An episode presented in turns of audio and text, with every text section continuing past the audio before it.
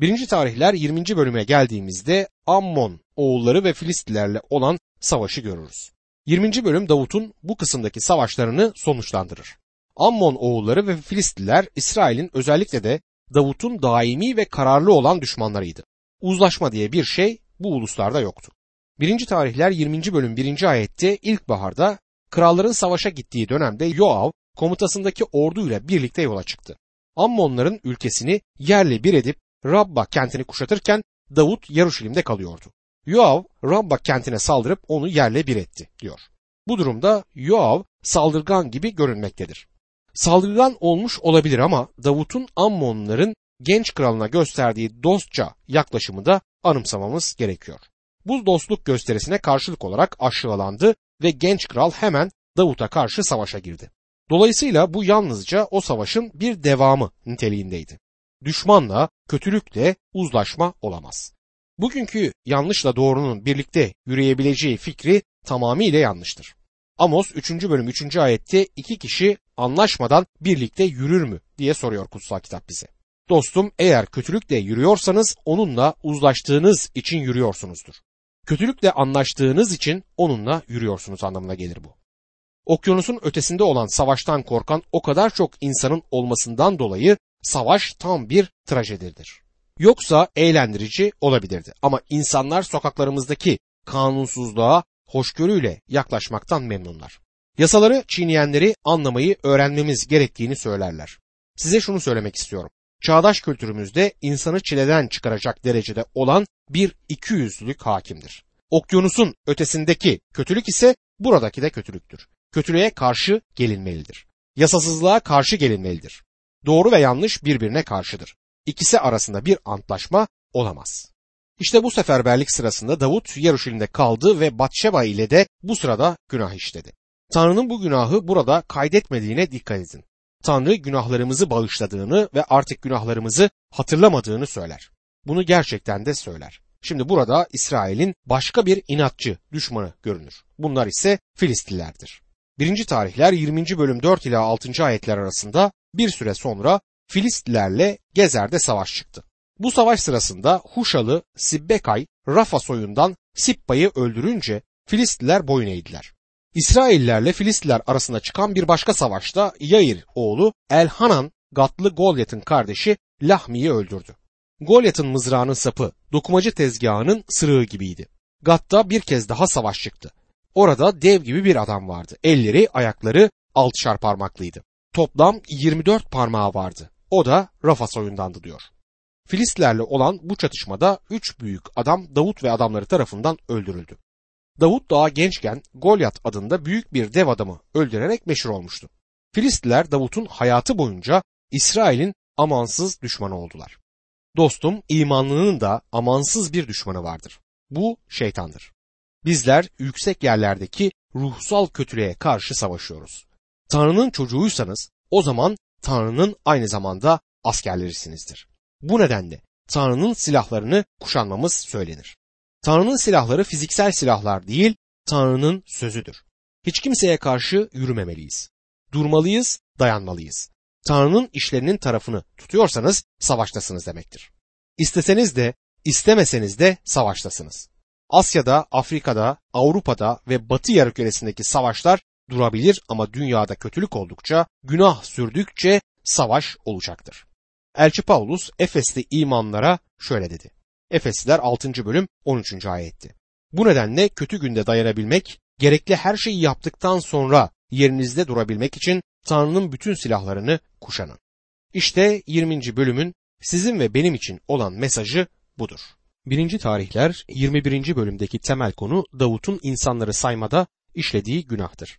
Bu bölüm Davut'un işlediği en büyük günahla ilgilidir ve bunun da Batşeba ile hiçbir ilgisi yoktur. İnsanların bunun neden büyük bir günah olduğunu anlamıyorum dedikleri türden bir günahtır. Herkes Batşeba konusunun çok kötü bir günah olduğunu düşünür. Ben de o gruptanım. Çok kötü bir günah olduğu konusunda onlarla hemfikirim ama bu bölümde tarihler kitabının bütün bölümlerinde olduğu gibi Tanrı'nın görüşünü görmekteyiz. Tanrı Davut'un Batşeba ile işlediği günahı tarihler kitabına kaydetmez ama insanları saymaktaki işlediği bu günahı ruhsal olmasından dolayı kaydeder. Bu günah Davut'un kurtuluşunu etkilemeyecektir ama onu ve İsrail ulusunu Tanrı ile olan ilişkileri açısından kesinlikle etkileyecektir. 1. tarihler 21. bölüm 1. ayette şeytan İsraillere karşı çıkıp İsrail'de sayım yapması için Davut'u kışkırttı diye yazar.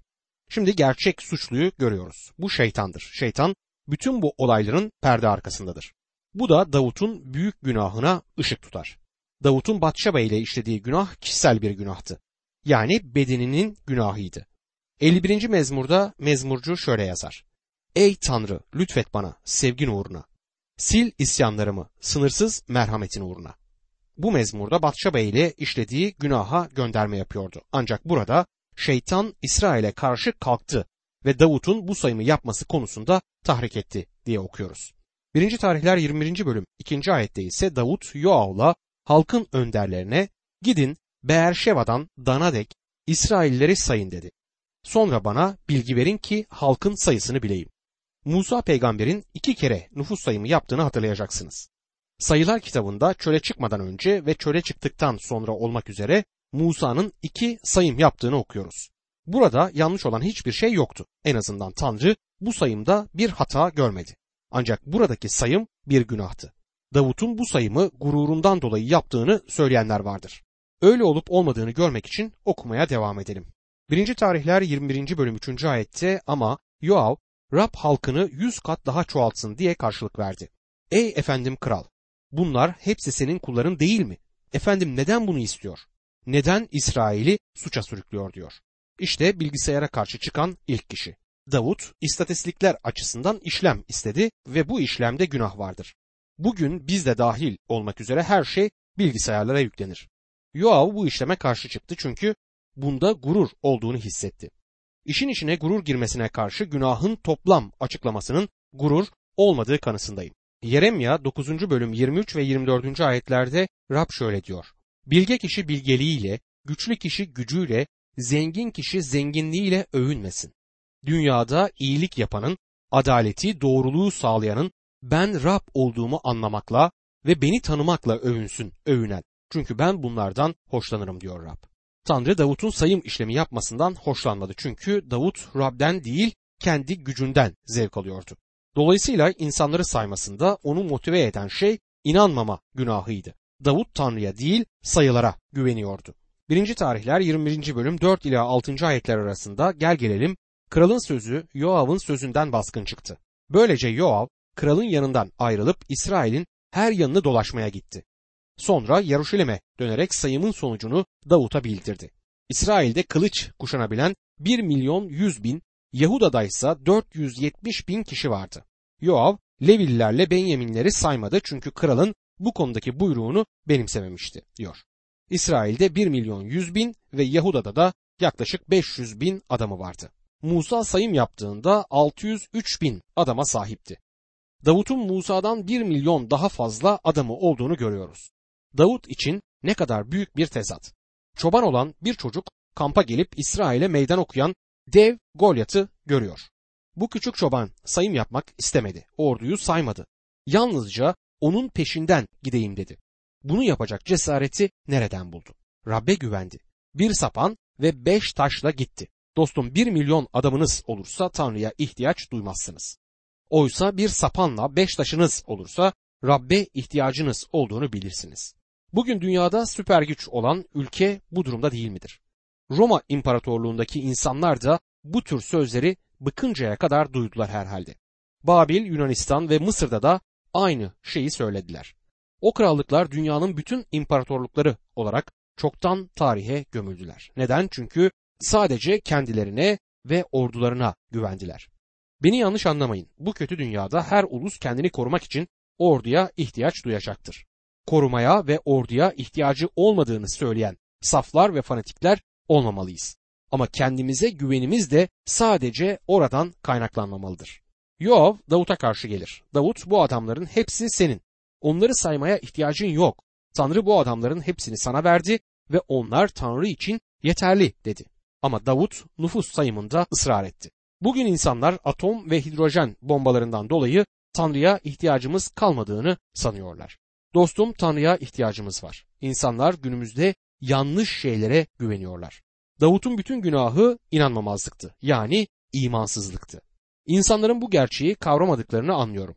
Bugün Davut'u Batşeba ile işlediği günahtan ötürü işaret ettiğimiz gibi kiliseye sallanarak gelen sarhoş bir kilise üyesinde işarette gösteririz. Ama pazar sabahı kiliseye inançsızlık içerisinde gidebilirsiniz ve hiç kimse de daha hikmetli olmaz.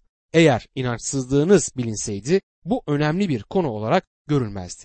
Dostum Tanrı burada bize inanmazlığın ciddi bir konu olduğunu göstermektedir. Şeytan daima inanmazlığın, inançsızlığın arkasındadır. Tanrı'ya güvenmeyelim diye imansızlığı yüreklerimize ve aklımıza koyar. İnsanlara, ordulara, paraya ve Tanrı'nın dışında her şeye güvenmemiz için bizi tahrik eder. İşte istatistik günahı budur. Bugün yaratıcıdan çok matematiğe güvenen pek çok insan olduğunu söyleyebilirim. Mesih'e değil bilgisayarlara güvenirler. Rabbin ismine değil sayılara güvenenler var. Davut dersini öğrendi. Onu dinleyin. 118. mezmur 8 ve 9. ayetlerde ne diyor? Rabbe sığınmak insana güvenmekten iyidir. Rabbe sığınmak soylulara güvenmekten iyidir.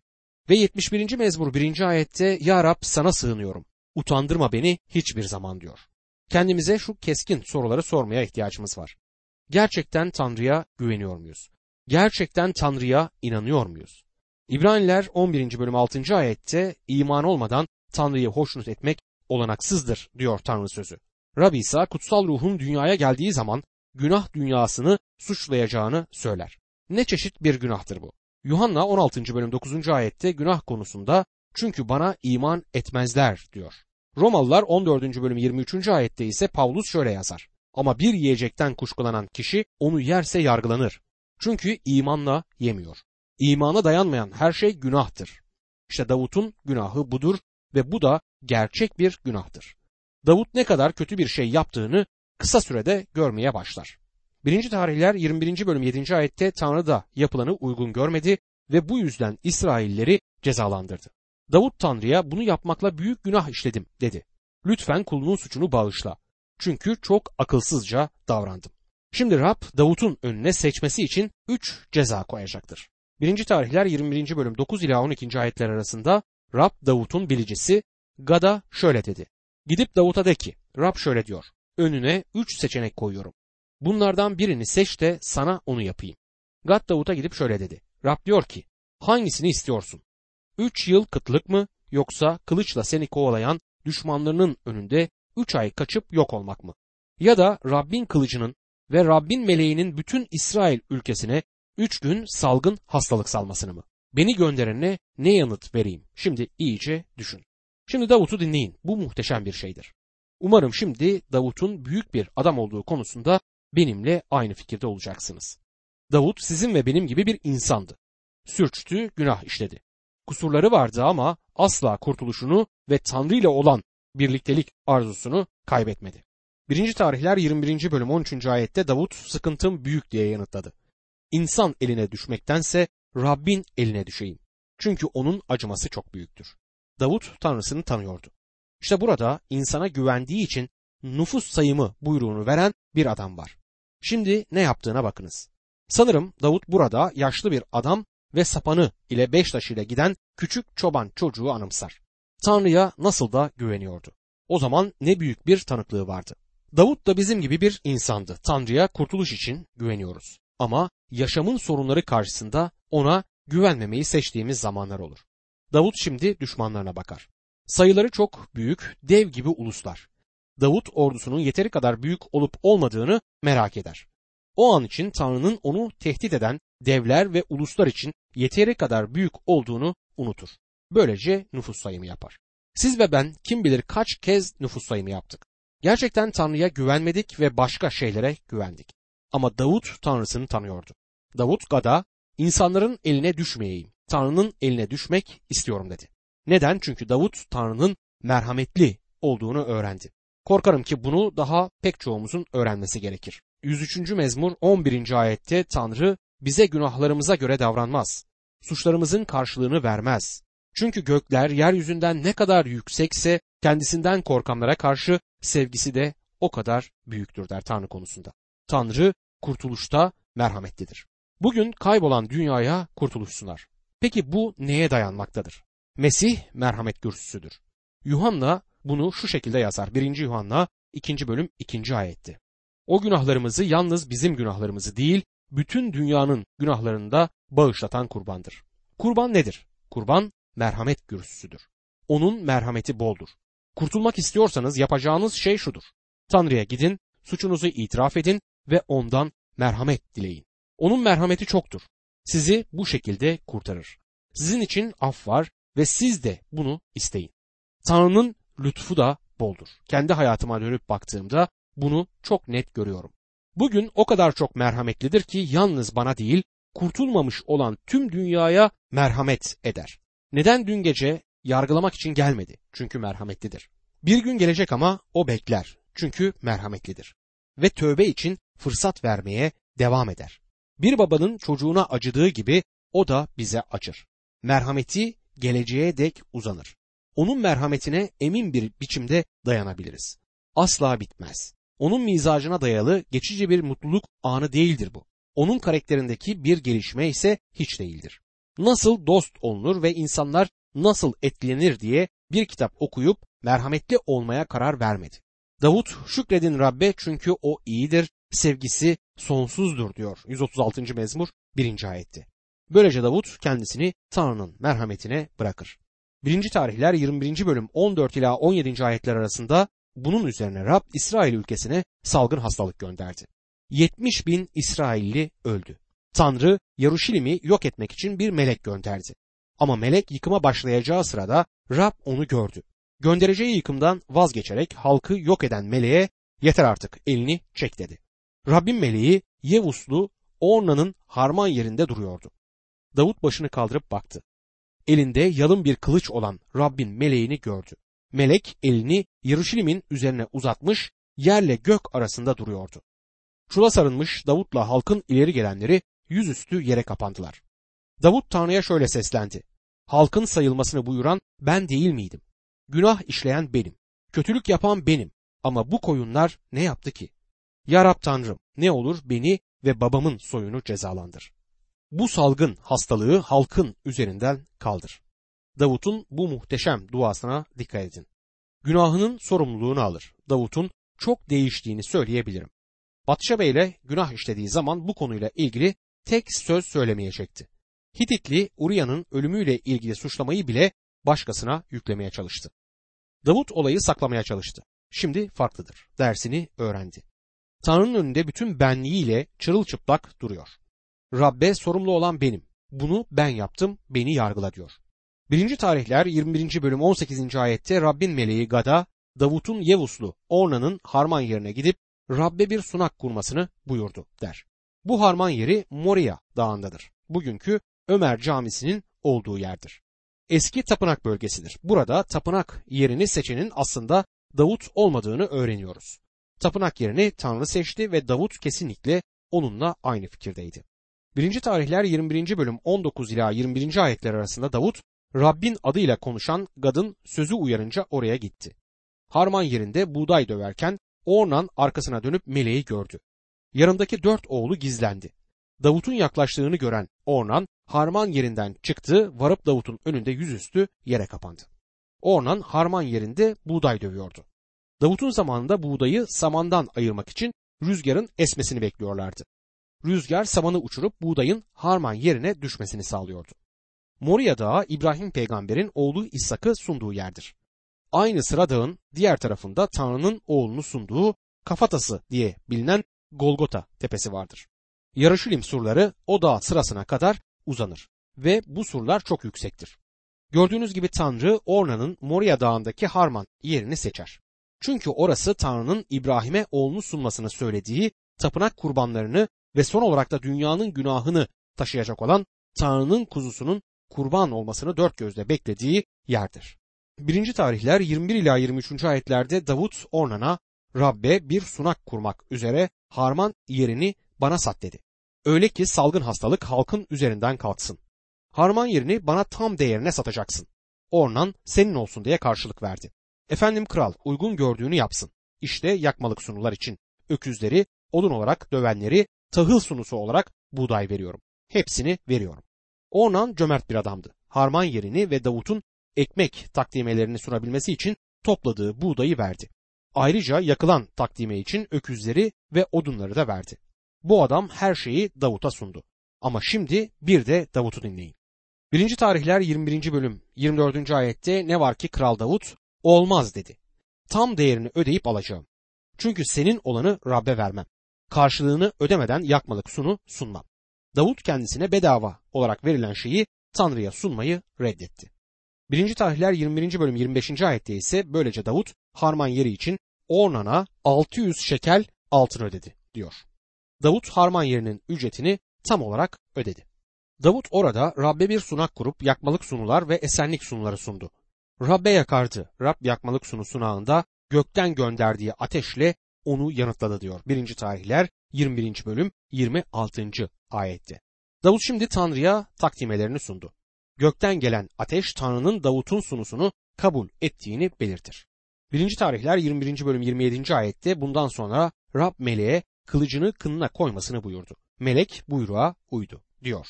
Yargı kılıcı kınına kondu ama o kılıç Golgota'da Rab İsa Mesih'in böğrünü deldi. Birinin dediği gibi Tanrı'nın yüreğine bir mızrak yarasıyla girdim. 1. tarihler 21. bölüm 28 ila 30. ayetlerde ise Rabbin kendisine Yevuslu Orna'nın harman yerinde yanıt verdiğini gören Davut orada kurbanlar kesti. Musa'nın çölde Rab için yaptığı çadırla yakmalık sunu sunağı o sırada Givon'daki tapınma yerindeydi. Ama Davut Tanrı'ya danışmak için oraya gidemedi. Çünkü Rabbin meleğinin kılıcından korkuyordu diyor. Burada önemli bir şeyi görmenizi istiyorum. Davut sunağı tapınağın yapılması gereken yere koyar ve orada takdime sunar. Burası Tanrı'nın halkıyla buluştuğu yerdi. Şimdi takdime yeridir. Evet burası Tanrı'nın halkıyla buluştuğu yerdir. Gördüğünüz gibi bugün birçok kilise üyesinin anlamadığı şeyi Davut anladı. Davut sunağı yaptı ve üzerinde yakılan bir takdime sundu. Bu yakılan takdime Mesih'i belirtmektedir. Sonra esenlik takdimesi sundu. Bu da Mesih'in esenliğimiz olduğunu belirtir. Mesih çarmıhtaki kanıyla esenliği sağladı. İsa Mesih esenliğimizdir. Kanını bizim için merhamet kürsüsüne serpti, göklere çıktı ve babanın sağında duruyor. Rabbi İsa Mesih olmadan Tanrı'ya gidilemez. Davut bunu anladı ve yakılan takdimeyle esenlik takdimesini Tanrı'ya sundu. Şimdi devam eden bir veba olduğunu anımsayın. Davut Yaruşilim üzerine uzanan meleğin kılıcını gördü. Davut Tanrı'ya takdimeler sunar ve Rabbin adına yakarır. Ne istiyordu? Merhamet. Tanrı iyilik ve merhamet tanrısıdır. Ama bizi merhametiyle kurtarmadığını bilmenizi isterim. Tanrı sadece büyük yürekli olamaz. Duygusal yaşlı bir beyefendi olamaz. Gördüğünüz gibi ödenmesi gereken bir ceza var. Günah halledilmelidir. Tanrı doğrudur ve bizi sadece merhameti ya da sevgisiyle kurtarmaz.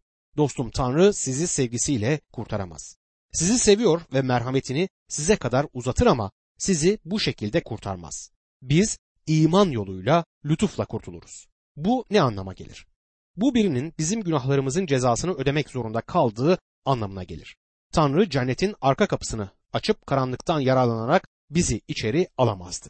Cennetin parmaklıklarını kaldıramaz. Günah sorununun halledilmesi gerekir. Bizi kurtarmak için günaha göz yumamaz.